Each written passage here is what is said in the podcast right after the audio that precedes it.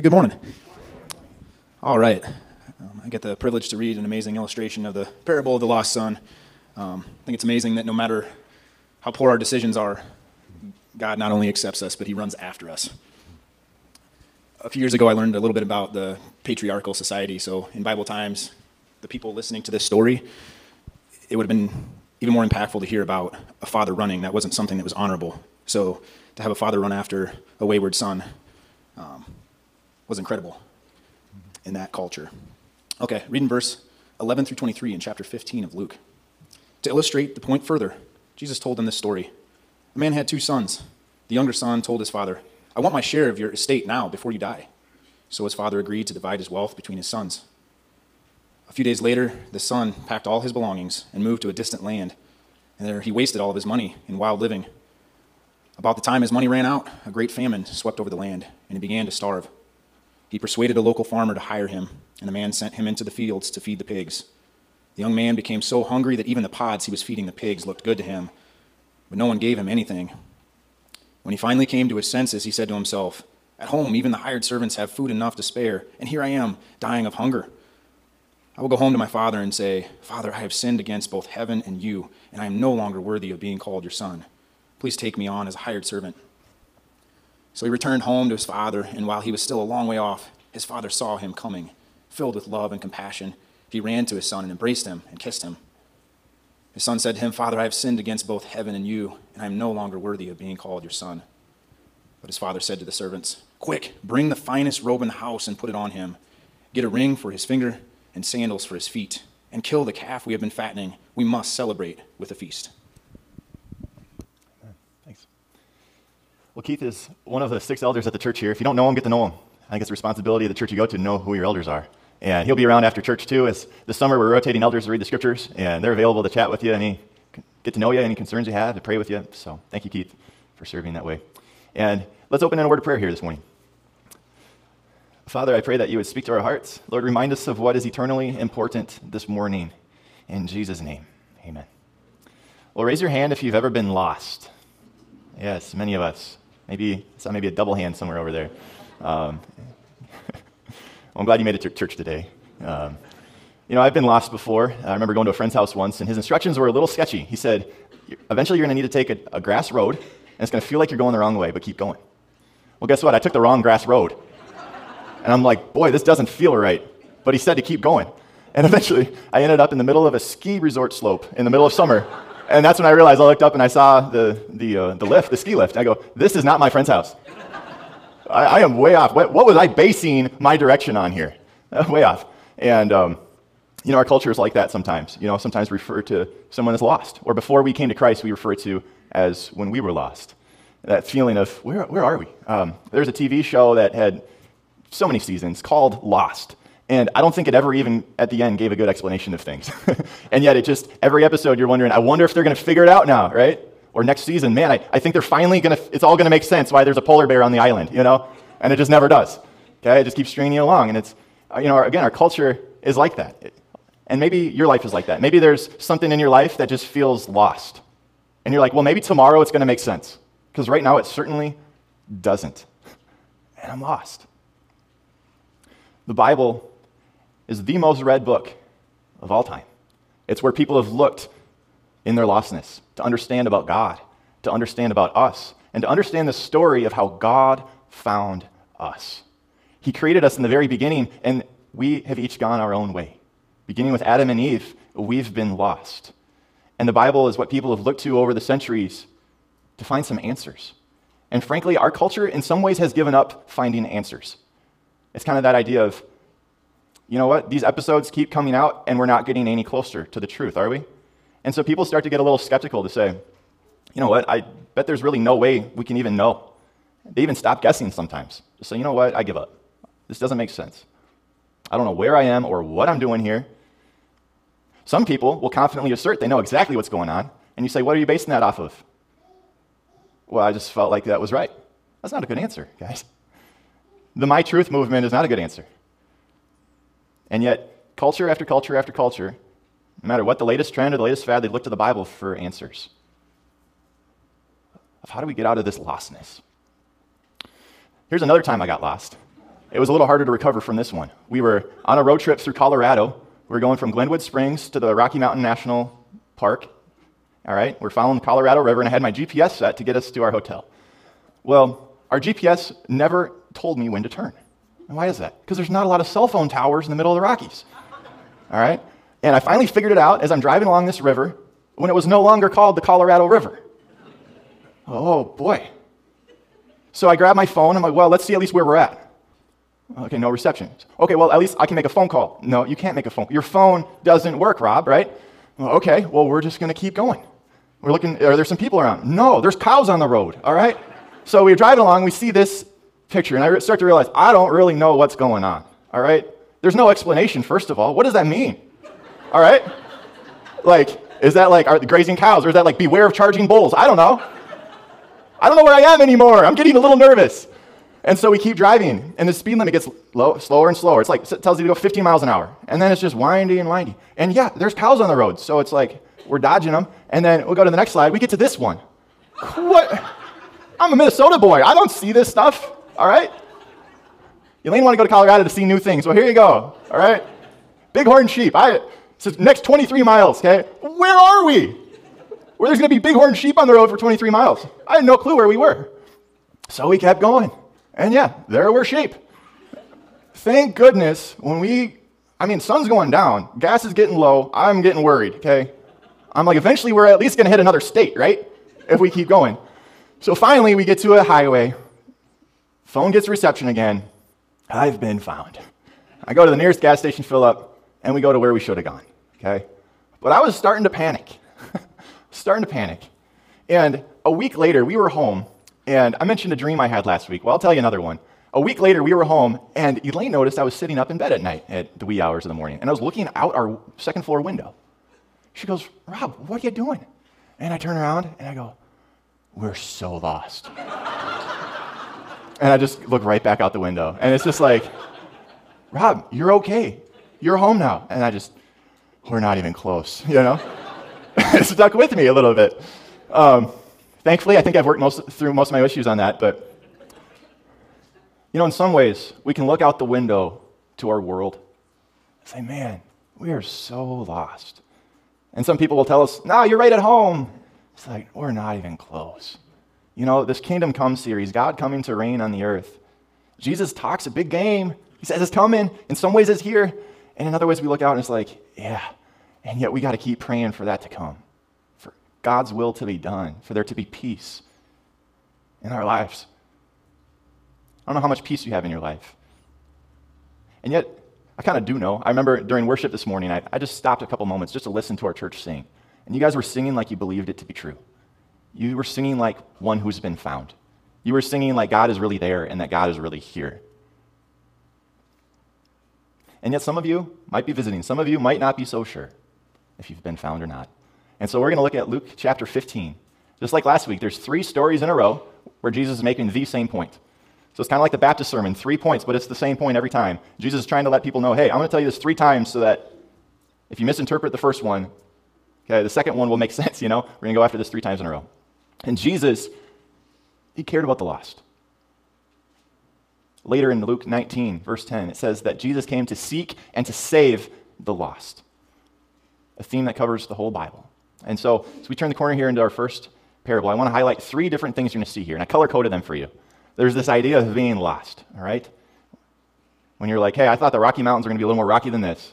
All right, it's like, we're, we're, I don't get my bearings here, so you're lost. Second, you're going to see this idea of being found at great expense, at great cost, at great energy, being found. And last, there is rejoicing. There is joy in the house of the Lord over those who have been found. And it's just like our favorite hymn, Amazing Grace where it says, Amazing grace, how sweet the sound, saved a wretch like me. I once was lost, but now am what? Found. Was blind, but now I see. That's the story of the Christian life, is going from lost to being found. And so our first story is this it's of a lost sheep. Now, I actually do have a neighbor that has a bunch of sheep out there now, but most of us don't have sheep as pets or in our yards. So I want you to think about what if you lost your cat or your dog? Now, some of you parents might say, yes, okay? And then you'd realize how heartbroken your kids would be, and then what? You'd go out and you'd start looking for that animal, right? we, uh, we had a, installed a window unit for air, air conditioner, and it's one of these with the tubes, and our doors, windows kind of a slide out. So, anyways, cat's sitting on that thing. And I just, one night, I just got thinking, if that falls, am I going to have to go look for that cat? and I asked Elaine, if that falls, will I have to go look for the cat? She said, nah. And then we laughed, and, it, no, yeah, you probably, we probably would have to. We'd have to go find that cat. And, um, and people go to great expense to find that lost dog and the last cat. You'll stay up late looking for that thing. And so here uh, is that story. And it begins in verse 3. Jesus tells a story. He says, If a man has a hundred sheep and one of them gets lost, what will he do? Won't he leave the 99 others in the wilderness and go search for the one that's lost until he finds it? And when he has found it, he will joyfully carry it home on his shoulders. When he arrives, he will call together his friends and neighbors, saying, Rejoice with me, I found my lost sheep. So you see how it goes from being lost. Now, the sheep, they didn't really find their way home here. It was at great cost and expense and effort of the owner of the sheep. Went out and found it. And then when he came back, there was a big celebration and rejoicing. That sheep had value, is what this story tells. That sheep has immense value. So then it gives a summary here. It says, In the same way, there is even more joy in heaven over one lost sinner who repents and returns to God than over 99 others who are righteous and haven't strayed away. Jesus is telling this story because in the first two verses, it says that Jesus is hanging out with tax collectors and notorious sinners. And the religious people came to him and said that he shouldn't do that anymore, that his priorities are, aren't straight. Imagine telling God that his priorities aren't straight, right? And that's what they were doing. So he tells them this story. And there's a little irony in this last line about the 99 righteous people. I wonder if he smiled a little bit when he said that. Because the rest of Scripture teaches us that there are none righteous, no, not one. And that we all, like sheep, have gone astray. What's really happening in this story is that these 99 sheep are lost. Ain't that a scary thing? The 99 that say, We're not lost. We're just taking the dirt road. And even if it feels like it ain't going anywhere, I think it'll turn out. Those 99 are lost. Our second story is of a lost coin. Now imagine losing your wallet. Anyone lost their wallet before? Yeah, not too excited thinking about that, right? That's a lot of work. It's like, all right, you just it starts to dawn on you, how am I going to replace that thing? I don't want to go to the DMV for a new license, okay? I don't want to call all my credit card companies to issue a new card. Those gift cards, I don't even know how many I had in there that I haven't used yet, but I bet there's a few, let alone any cash. You look for it, right? It's worth your time and effort to spend a whole day looking for that wallet rather than the whole day looking to make phone calls. And so here someone loses something financially. And it says, suppose a woman has 10 silver coins and loses one. So she loses 10% of her wealth. So she won't, it says, won't she light a lamp and sweep the entire house and search carefully until she finds it? And when she finds it, she will call in her friends and neighbors and say, Rejoice with me, because I have found my lost coin. You see the progression there again? Something valuable was lost. Great effort was made to find it. And when it was found, there was great rejoicing to show that that coin had value. In summary, it says, In the same way, there is joy in the presence of God's angels when even one sinner repents. That is something of eternal value. You know, we cheer over the Vikings. Actually, we probably weep more over them. All right? We cheer over sports teams. We think about the promotion we got. We think about the vacation we get to go on. As time goes on, I think it becomes more clear, hopefully, what's of eternal value. Are those that I love going to rejoice with me forever in heaven? And I think a lot of us would trade that vacation to spend paradise with one more, with one more. We get to the main text here of the main story of a lost son. And we talked about a pet, we talked about a wallet, but imagine losing your child. Yesterday I was at a store with Hosanna and she crossed the aisle and I went and I chose the wrong aisle that I thought she went to. And my heart skipped a little. Oh no, that was the wrong aisle. And I went two over and there she was, smiling and running. Okay, we got a game going. She's dodging dad here. Thankfully, it was a small store, no big deal, but it gave a little jump. And here it talks about losing a son. A father losing a son. And I'll pause right here just for a quick side note. It's Father's Day. Happy Father's Day. Fathers are important. I was researching that about one in four families in the U.S. in the last census did not have a biological father in the home. 50 years ago, it was half that. I shudder to think if in 50 years it'll be less common It'll be, it'll be more common to not have dad at home than to have dad if that trend continues. And so we need dads that are going to act like this. And so in verse, uh, we'll go to the next slide, please. Verse 20.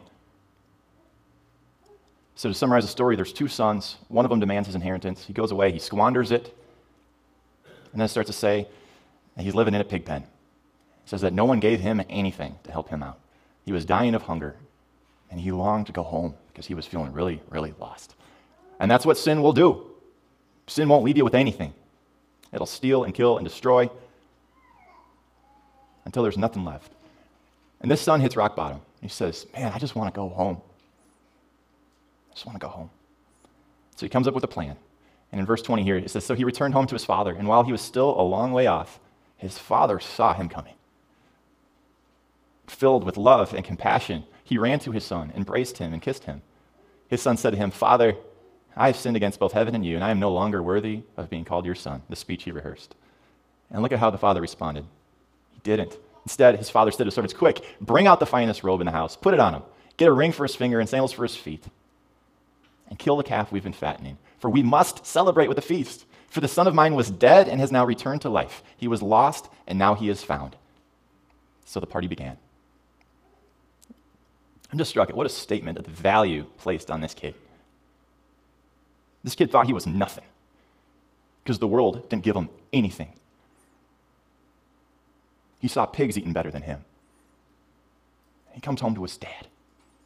And there's something about dads that can give value to a kid. I don't quite fully understand how that all works. But for a son to hear their father call them a man, that's something. Okay? There's, there's value that we get in that, affirmed in that. And here God is saying, you know what, kid? You got value.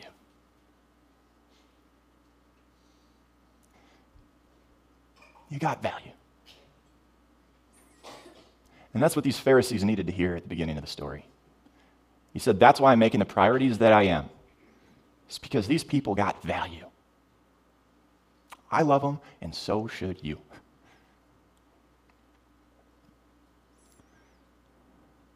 Ephesians, I think we looked at this earlier in worship, talks about the value that we each have in God's eyes. And we see these themes of being lost and being found and celebrating.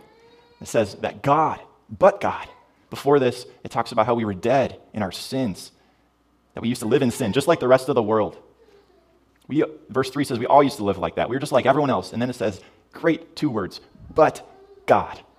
Something changed, not on our, our own effort, but God, so rich in mercy, that He loved us so much that even though we were dead, we were lost because of our sins. He found us, and He gave us new life when He raised Christ from the dead.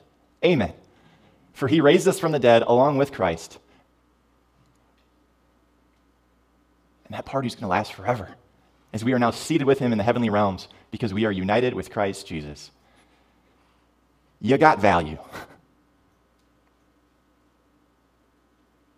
And that value comes from a heavenly Father, despite any wounds you've gotten from your earthly one. There's no perfect dad out there, and so I know we each have them, those wounds whether the good examples or the bad ones, it all points to a heavenly Father. A heavenly Father that runs to you. A heavenly Father that embraces you and kisses you. And even when you say, God, I don't deserve to be here, He says, You are my son, and you are my daughter. And let's party. As the last scripture said, let's party. This next slide here. We all were lost. And yet, as the King of heaven comes down in search of us, we can be found. That King has come for each one of us. Like a lost sheep, like a lost coin, like a lost child, he is filled with love and compassion as he is running to you to embrace you, to kiss you, to celebrate you. And you may say, I'm not worthy to be called your son. And that's the beauty of it, is that we're not worthy of God's love, and yet He lavishes it on us. And so here we can be found in Jesus. We can be found in value. Despite what the world that's lost says about you, you can be found in God and know your worth. And the beauty of the kingdom is that God wants us to be a part of what He is doing. And so we are to reflect that kingdom to others, to go find them, to give them worth. Praise God for that. Praise God that He gave His one and only Son for us on the cross that we might be found. Happy Father's Day. Let's pray.